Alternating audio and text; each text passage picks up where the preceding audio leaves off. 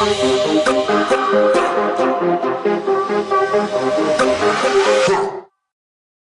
everyone, and welcome to another episode of the You're So Quiet podcast. As always, I'm your introverted host, Chelsea Brown. So, how have you guys been? Holding up okay? I'll tell you what, the last week and a half for me have been an absolute waking nightmare. But before I get into that, if you don't feel like listening to the intro full of my life update and frankly amazing reviews, I'll put the time code in the show notes where the main content starts. So this week we'll be talking about our greatest fears. Very excited to get into it. But if you want to skip this intro part, go ahead and check that out. Otherwise, buckle up because it has been a ride the last couple weeks. So, to start out with, I usually record these episodes a week in advance just to kind of give myself that, you know, little breathing room to go ahead and edit it and make sure it's up to the quality that I want to give you guys. But for the last two weeks, the house behind mine has been getting demolished and rebuilt. So back in May, it actually burned to the ground. It was absolutely wild. Um, everybody got out okay. All the the people that lived there got out okay. Unfortunately, they did lose their their animals, but all the humans got out, and they're finally able to start the demo and rebuild of their house, which is amazing, but also like kind of annoying for me because I'm trying to give you decent audio quality for these episodes, and I can't actually do that if there's like a jackhammer in the background. So I'm recording this right now when I think the workers are on a lunch break. So if you hear construction in the background, no, you didn't. Just ignore it. I'm doing my best out here. So before that, uh, end of July, a really close friend of mine um, actually passed away. He had been struggling with cancer for actually a couple years. It was in remission and then a few months ago, it just came back with a vengeance, right? So he did the treatment before that had worked and put him into remission the first time. And it looked really promising, but unfortunately, it didn't um you know, it just didn't it didn't work this time. So he did end up passing away uh, we were able to go see him a couple weeks prior, and he was he was really thin. You know, it was it was hard to see him that way. He wasn't himself, but I'm really glad that we got to see him and you know say everything that you want to say to somebody when you know that the end is coming. So I'm I'm grateful that we got to do that. I'm grateful that I knew him. He was an amazing, amazing human just truly one of the kindest people I know. You know, those people that will truly go out of their way to help you. He was that dude. So yeah, it's really a loss that I've been I've been really feeling. He's one of my best friends. So for a week after he passed, I wasn't able to sleep. I slept maybe 2 or 3 hours a night just lying awake. Just high anxiety, you know and I couldn't really eat anything because the thought of food just really disgusted me at the time. So I ended up losing like four or five pounds in a week, which is not not the move that I'm really going for. I I'm fine with where, where my body is, and I certainly don't want to lose weight like that. So eventually, after a week of barely eating, barely sleeping, my body reached a breaking point where I was, it was just like dude, we gotta sleep. Right? I understand that you're you're anxious and you're having trouble, but we gotta sleep. So I just reached a point of exhaustion where I just ended up finally sleeping like eight hours. And ironically, after I slept, I felt better physically, I felt better emotionally, and I was like better equipped to to deal with this grief, I feel. Um, so yeah, that's that's been tough. I feel like I'm operating at like 80% right now. I'm not really as productive as I usually am or as I usually like to be, but you know, we're doing what we can with what we have, and what we have is 80%. So that is what it is. So while I couldn't sleep, I was like busting my way through book after book. I read two two books by Colleen Hoover. The first one was Verity and the second one was Layla. Verity was about a struggling writer who accepts the job offer of a lifetime, right? There's a really famous, really successful author who was in an accident and couldn't complete her novel series. She was catatonic, right? And her husband hired the main character to finish the story. And she goes to the author's house to, you know, go through her notes and see if she had any outlines and learn the characters and whatever. And while she's there, some weird stuff happens. So that one I thought was fantastic. Five stars from me. I would totally recommend that if you're looking for like a thriller type book. Layla was unexpected. I finished Verity and I saw Layla by the same author on Kindle Unlimited, so it was free for me. I was like, okay, well, I really liked Verity, so I'll read Layla too. I didn't read the description, which maybe maybe I should have, but Layla was about a couple. They meet in the beginning. They go through a really traumatic event together. The girl, the ma- one of the main characters, is injured. She has a brain injury. She's not quite herself for a long time. They go to the bed and breakfast where they met, and some weird paranormal stuff starts happening. So I was not expecting a ghost story. Right? I love I love a good ghost story. So it was actually a nice surprise. But throughout the book, there's like twist after twist after twist after twist. And if that's your cup of tea, you're going to love Layla.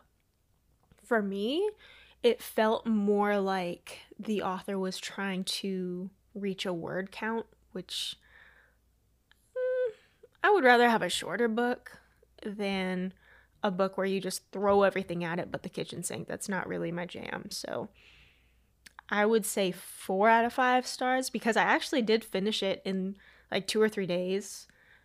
And it was a compelling read, but just that that twist after twist after I mean, eventually I'm getting whiplash, right? So I finished that and I was really feeling like I wanted something paranormal. So I finally picked up The Shining. Right? We all know what The Shining is about. Stephen King. They go to the Overlook Hotel. Little kid has special abilities. They call it the Shining. He can see the ghosts. What I was not expecting myself to do.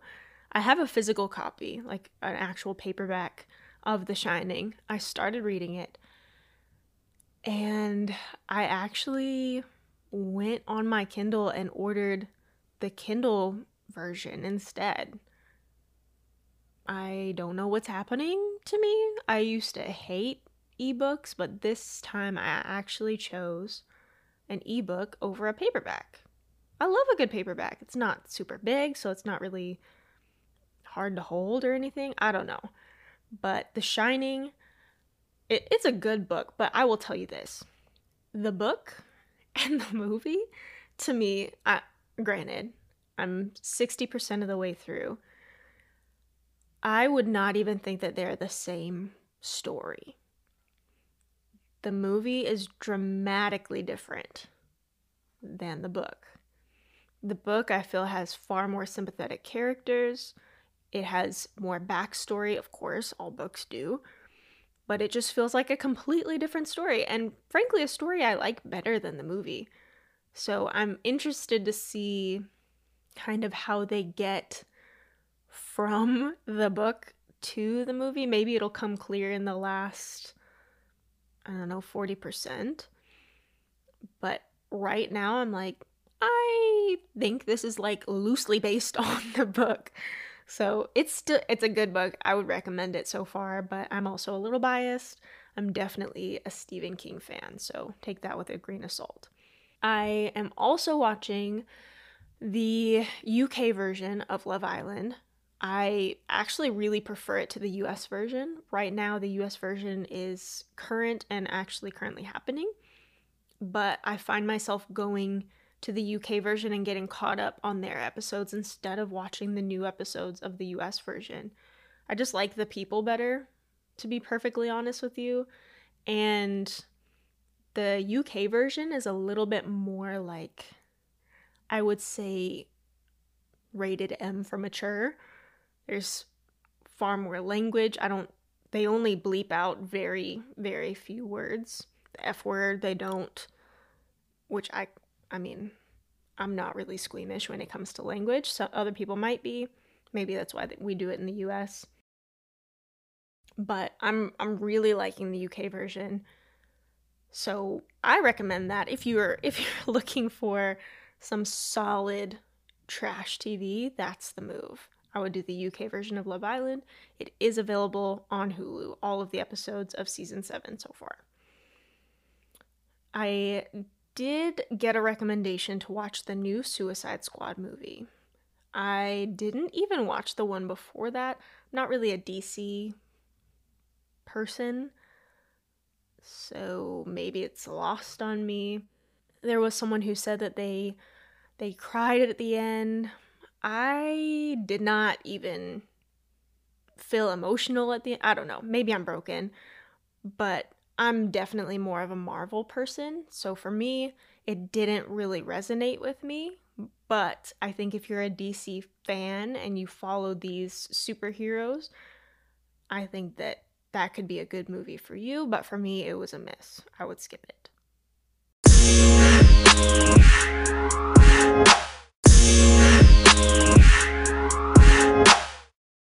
This week, I wanted to talk about our greatest fears. I experienced one of mine just a few weeks ago with losing a close friend of mine. So I thought it'd be something interesting to talk about. I put a poll out on Instagram asking people what their greatest fears are. If you're not following me on Instagram, following the podcast rather, you are missing out. It's at You're So Quiet Pod. My stories on that account are absolute fire. You are welcome. Okay, definitely follow the podcast. I will be doing more of these types of episodes with some like audience interaction because I think those are fun and I love to hear from you guys. So go follow the podcast, You're So Quiet Pod, Y O U R E, So Quiet Pod. Anyway, greatest fears. The purpose of fear, just biologically, is to make sure we survive, right? So if you're afraid of drowning, or of heights or even spiders. Those are things that can kill you. Right? So your brain is just like, "Hey dude, these are these are dangerous things. Stay away from that." In the poll, I saw people afraid of spiders and snakes, drowning, suffocation, things like that, like things that could obviously kill you. And to me, those are very rational fears. Even though some people say fear of spiders is irrational, I don't think so. They're scary, they're poisonous, I'm good. But I also noticed that things like fear of abandonment, fear of being alone, fear of death of your loved ones or your spouse, those were also mentioned a couple times. And frankly, those are ones that I can relate to. I definitely have a fear of abandonment. And that's really not something that helps me survive. I guess if you think about it in terms of ancient humans, right? When we were living in packs and hunter gatherers and whatever, if you were abandoned by your human pack, you would die, right? You could not survive either the elements, even finding food for yourself. If you were to become injured, that would be death. But right now, me being afraid of abandonment literally does not help me survive at all. In fact, it makes survival harder for me, right? Because I'm constantly afraid of letting people into my life. Because then what if they leave? Right? I'm afraid of them leaving. And I mean, we could totally get into it's because of your childhood trauma. And like, sure. I'm definitely, I agree with you. But I also feel like it's just not a helpful fear for me right now. I don't know. I think a more specific way of thinking about fear, maybe a more helpful way, is that fear is your brain trying to help you avoid pain. So if someone leaves me, that's painful, very painful. So my brain is like, let's be afraid of that because that really hurts and we're not going to do that. However, I think it would be really cool if I could just update the software in my brain to 2021 status because let me tell you, this stuff really gets in the way of my life. So, for example, when I first started dating my husband, when we first moved in together, I mean, I was convinced beyond the shadow of a doubt that this dude did not actually want me, even though he invited me to live with him. We told each other we loved each other. Like, all the evidence is there that he likes me, he loves me, he wants me here. Yet, every time we would get in some like stupid argument over something really dumb, not even anything serious, I would ask him, "Do you want me to leave?" Because in my brain I'm I am convinced that eventually the answer is going to be yes. Because I am too much or too emotional, too sensitive, not what he wants, not pretty enough, not skinny enough, whatever, right? Just general insecurity. But I was convinced that this person didn't want me and I wanted to get ahead of this. So if he didn't want me, I didn't want to be blindsided by this. And me constantly asking this question really did put a strain on our relationship because he I I mean, I don't blame him. He would take it like well, she's asking me this. Does she not want to be here and she's just looking for an out? And that wasn't it at all. That's just me being extraordinarily insecure. But I mean, what can you do about it? What you can do about it is you can go to therapy and get help with your problems, which is what I did. And we were actually talking about it a few months ago, I think. We were talking about how how much I have changed since we started dating, how much more secure I am, how much less anxious I am, and how beneficial that's been for us. Because if I had not gone and sought therapy and kind of dealt with these demons, I don't think that I would be here today. I don't think that we would have gotten married. I actually asked him to marry me, and that was in um, 2016. But three years prior to that, in 2013, when we started dating, I wouldn't have done that. I would have been so convinced that he would have said no, that I wouldn't have done it. So, I mean, personally, this fear really a drag because it, it does come it does come up for me. Especially with my friend having passed away, and this is the second really close friend in 3 years to have passed away. For some reason, my brain really associates people dying with being abandoned. So that makes it really hard for me to even get close to anybody. Because I'm like, oh my God, are you going to leave me or are you going to die on me? So that's a little dark, but it's true. So I'm really afraid of, for example, my husband passing away. I really stay on top of making sure our doctor's appointments and stuff are taken care of. But um, yeah, it's not really something I can, it's something I can work through and I can talk about in therapy. but it's not something that I feel is going away. So it's just for me a reminder that you know what we we all die, right? That's that's a fact of life. But it's important to value the people that you do have in your life for the time that you do have them.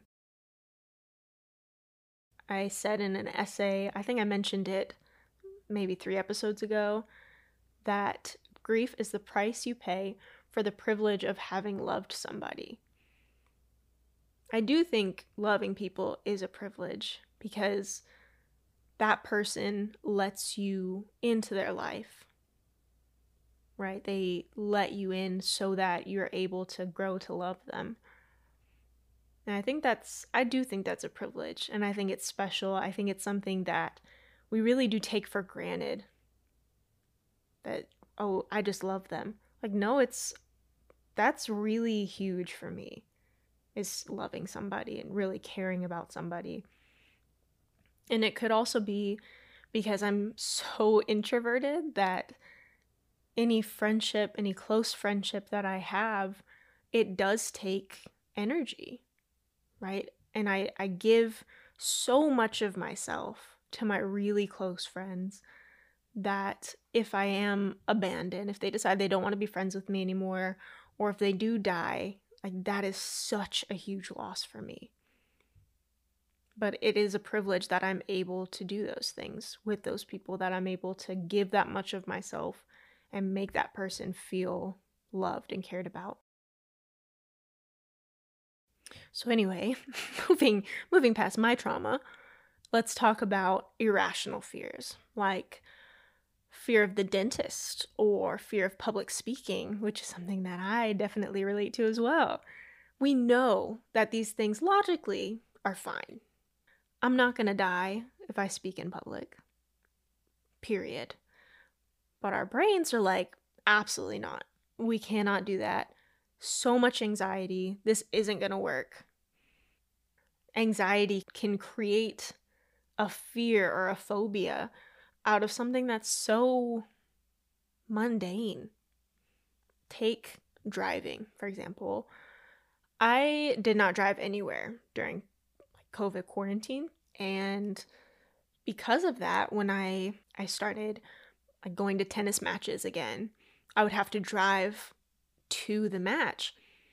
And I had such intense stress I would I would feel sick to my stomach. I would feel shaky and sweaty and as soon as I'm like driving in the car, I'm totally fine. I know how to drive a car. I've been driving a car for over 10 years. I know how to do this. I can't parallel park. I cannot do that. But I can drive a car. But I'll be stressed the whole day leading up to driving. And it's so it's so stupid. That's not helpful. I have to go to these tennis matches. I can't. I, I guess technically I don't have to go, it's a hobby. But I would feel horrible calling my captain and being like, hey, um, so I'm stressed about driving to this match and I'm just not going to show up. Yeah, yeah, okay, talk to you later, bye bye. No, that, that's not okay. And what about fear of the dark? Right? Okay, so this is something that we'll say most people grow out of, I would say. I did not grow out of it, and I will tell you why. I grew up truly on horror movies. My mom is a huge horror movie fan. The scarier, the better.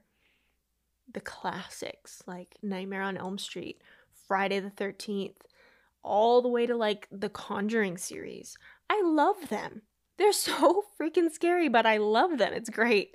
But I also have a very active imagination, which is great for like writing a horror book, which I'm doing right now. But while I'm walking through my house at night, turn off the TV, I'm going to bed, and my brain is like, man, wouldn't it be crazy if like a demon jumped out from around the corner? That's not cool. And it's not even just like the words right? Some people think only in words, some people think in pictures. I kind of think both. So while I'm having that, man, wouldn't it be crazy thought, I'm literally visualizing what this creature would look like, which is horrifying because at that point, it's it's like reality. Like this is, feels like it's really happening to me. So I always when I'm walking through the house at night, 9 times out of 10, I have my phone flashlight on. And is it embarrassing? Maybe a little bit. But you know what? I think that an active imagination like that makes me be able to create these really visceral, scary stories. Or even just stories that make you feel something. I can really convey emotion really well, which I think is good, but at what cost, right? So, how do we get over our fears? I did some quick research and it was like, expose yourself to your fear. And that just sounds like terrible, especially for fear of abandonment. No, thank you. Hard pass. And I feel like for some fears, it would just reinforce the fear. If I'm afraid of spiders, for example, and I expose myself to spiders, spiders are, kind of creepy, right? And what if I'm exposing myself to a spider that's poisonous? and I get bit. And maybe it's one of those really poisonous spiders and I have flesh dying. That's not cool. I don't want to do that. So, pass from me. But I also saw some stuff about reframing how you think about your fear. So, let's take again my own personal trauma, my fear of abandonment. Was it stuff that happened when I was a kid? How is this fear helping me now? I'm not going to say that if it's not helping you, just let it go, because that's garbage advice, in my opinion. Oh, you're stressed. Just stop being stressed. Oh, thank you. I'm cured. No, goodbye. But I think for me at least, it can be helpful to tell myself okay, so you're afraid of driving. Great. You've never been in a serious car accident in 10 years of driving. You're a very cautious driver. What's the likelihood that you're going to get in a crazy accident right now? I know it's not zero. I know it's not. But knowing that the fear has never come to fruition is something that's helpful for me. I do think that there are like ghosts and spirits or whatever out there in the dark. And I've had some creepy experiences in this house that reinforce that, which maybe I'll talk about on a future episode because Halloween is coming up and that is my honest to goodness favorite holiday. I want one of those 12 foot skeletons for my house for no reason. But yeah, knowing that the fear has never happened actually does, in a weird way, kind of soothe my anxiety enough for me to just kind of move on with my day.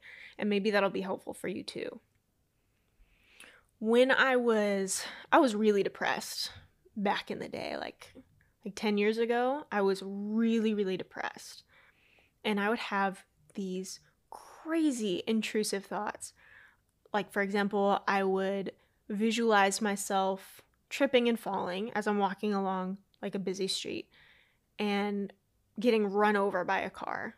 And knowing my brain, it was this really visceral, gory vision. Horrible. Absolutely horrible. Why am I seeing this? And it really freaked me out because I'm so depressed and I'm seeing these kinds of things that kind of correlate with my suicidal ideation at the time. And it's, it, I mean, it was making me really uncomfortable. I didn't have anyone at the time to tell about it. I didn't have a therapist and I'm just like, "Oh my god, I I am losing my mind. What is happening to me?" But then I learned that this is just your brain's way of protecting you. It's just like, "Hey, walking next to the street is dangerous. Be careful." Personally, I would prefer a message like that to flash in front of my eyes instead of this frankly gruesome imagery. But hey, my brain is trying. A for effort. But knowing that these intrusive thoughts aren't actually like what I want to do or what is going to happen to me, that that's very helpful to me. So all these fears that you might have are just your brain trying to protect you, whether that's from mortal danger or emotional pain. So be gentle with yourself. Whether we admit it or not, we all struggle with fears on some level. And I think fear is a central defining part of being human. It's how we survived for thousands of years to even get to this point where I'm talking to you over a podcast. Being afraid is seen as something that's weak. Oh, you're afraid of the dark? Like, yeah, I'm afraid of the dark. You have stuff jump out at you and tell me you're not afraid. It's not weak. That's my brain trying to protect me. And while I don't think that just exposing yourself to your fear over and over is helpful, I do think that facing your fear and realizing you're perfectly fine afterwards does have its value. So when I'm walking through my house at night and literally nothing happens to me, helpful. When I'm walking through my house at night and I hear clapping upstairs and no one's upstairs, that's not helpful to me. But more on that in my Scary Stories Halloween episode. And on that note, we are about at the end of our time together. I will see you guys in a couple of Tuesdays. In the meantime, you can follow me on Twitter and Facebook at Write C Brown, W R I T E C Brown, or follow the podcast on Twitter and Instagram at You're So Quiet Pod, Y O U R E, So Quiet Pod. You can also visit my blog and website at cbrownauthor.com. And as always, please don't forget to rate, review, and subscribe to help out your favorite introvert, which is me obviously. Okay, talk to you later.